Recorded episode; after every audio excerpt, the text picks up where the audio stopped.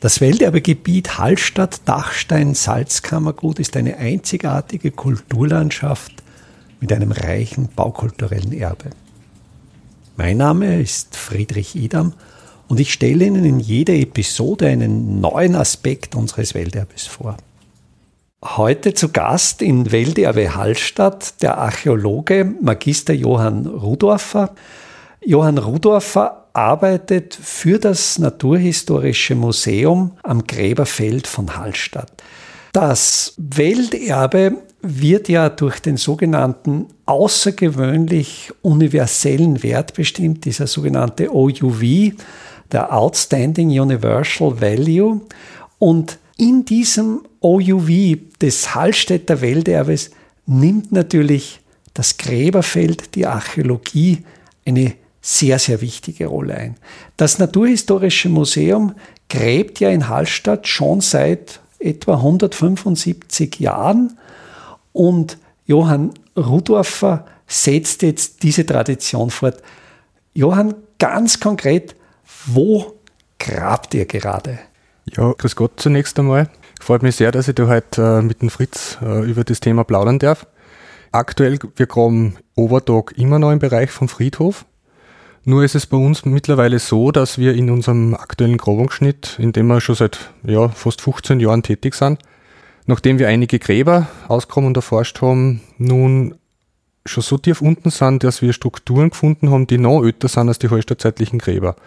Also die Bestattungen dort sind ungefähr so im 6. Jahrhundert vor Christus niedergelegt worden und wir haben jetzt eine Holzkonstruktion über die letzten Jahre ausgegraben, die mittels Dendrochronologie, also über die Jahrringe in den Hölzern drinnen, sie eigentlich exakt auf, auf die Mitte des 12. Jahrhunderts vor Christus datieren lässt.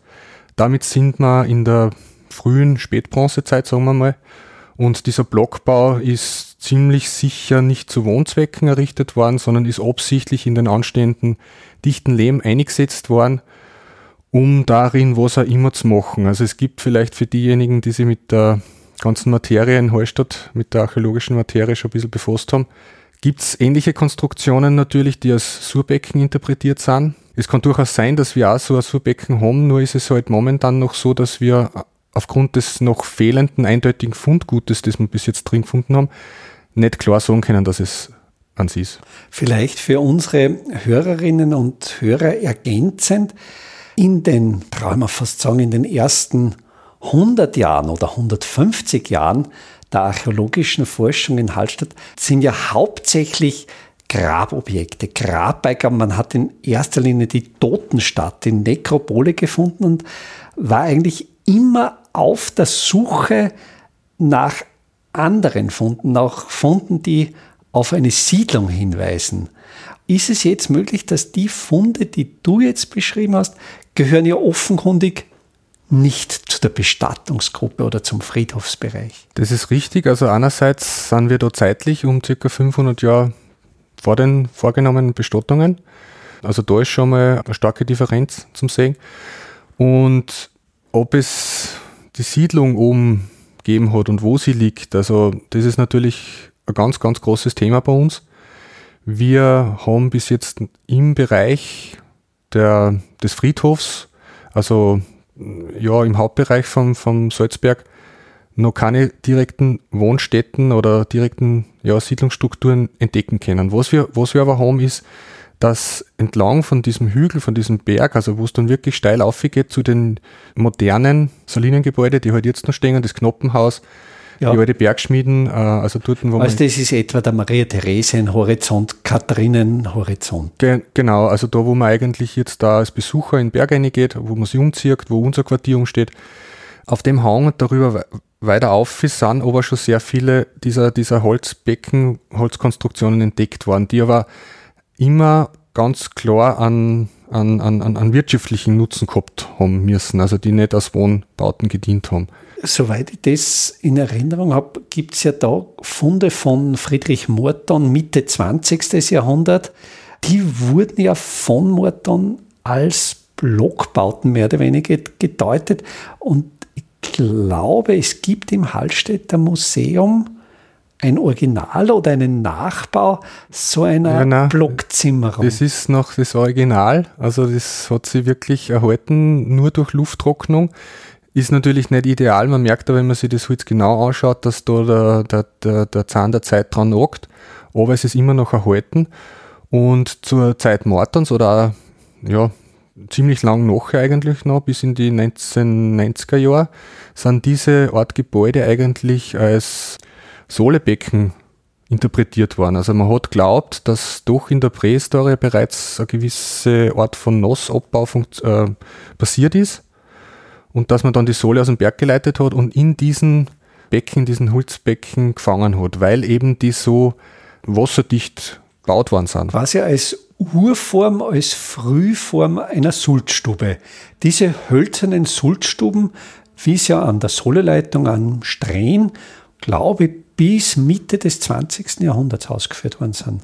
Genau, also macht ja auch Sinn, dass man so quasi das, was man kennt, auch wieder zurück tantiert in die, in die Vergangenheit. Das machen ja wir Archäologen auch nicht anders, dass wir immer versuchen, durch die Brille der Gegenwart ja. die, die Historie oder die Prähistorie zu, zu deuten. Nur haben sie dann durch Grabungen in den 1990er Jahren eben auch wieder in so einem, im Bereich von so einem Surbecken ausgestellt, dass da zigtausende von, von Schweineknochen und überhaupt Tierknochen dabei sind. Und die wurden dann soweit äh, aufgearbeitet, dass es eigentlich ganz klar worden ist, dass es eben um eine ja, fleischverarbeitende Konstruktion sich gehandelt hat. Was aber jetzt nicht heißen muss, dass alle Becken, es sind ja jetzt mittlerweile schon gut ein Dutzend von diesen Blockbauten, die im Boden eingelassen sind, äh, entdeckt worden über die letzten, sage ich mal, 300 Jahre. Das heißt aber nicht, dass alle als Surbecken verwendet wurden. Es gibt durchaus die Möglichkeit, wenn man jetzt gerade an, an, an geschlachtete Tiere denkt, was hat man denn mit die Heid gemacht, was hat man denn mit dem Föhl gemacht. Vielleicht ist da in Richtung von einer Gerberei auch zum, zum Denken. Deswegen muss man da ein bisschen so das, das Blickfeld einfach nur offen lassen und es hat halt, unser aktueller Bau hat gewisse Eigenheiten, die halt sonst noch nirgendwo auftauchen. Und so bleibt es halt weiterhin spannend mit der Interpretation. Jetzt noch eine Verständnisfrage zur Blockkonstruktion. Ist die in einer Ebene, weil wenn ich an eine so quasi ein schalige Blockkonstruktion denke, da gibt es ja die Fugenproblematik. Oder sind diese Blockkonstruktionen zweischalig, weil wir kennen ja das zum Beispiel aus den Wasserbauten der Klausen, dass es eine Luftwand und eine Wasserwand gibt und dazwischen ein Lehmschlag, eingestampfter Lehm, um die Konstruktion abzudichten.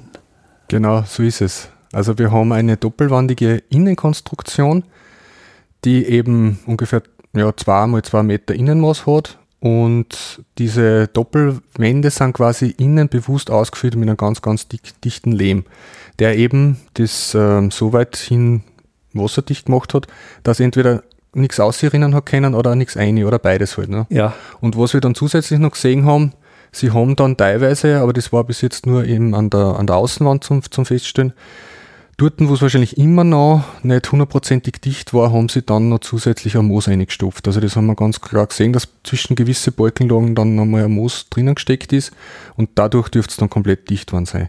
Unsere Besonderheit, also das ist jetzt noch nicht das Besondere, sondern das kennt man ja von den bereits bekannten Bauwerken zur Becken. Wir haben dann um dieses innere Becken nochmal zusätzliche Außenkonstruktion, die so aus gestaffelt liegenden Rundhölzern bestanden hat und die ganz eigenartige ganz eng aneinandergesetzte dreieckige Kerben, also eingehackte Kerben aufweist, die eben noch nicht ganz klar sind, für was die gedient haben. Welterbe Hallstatt erscheint alle 14 Tage neu.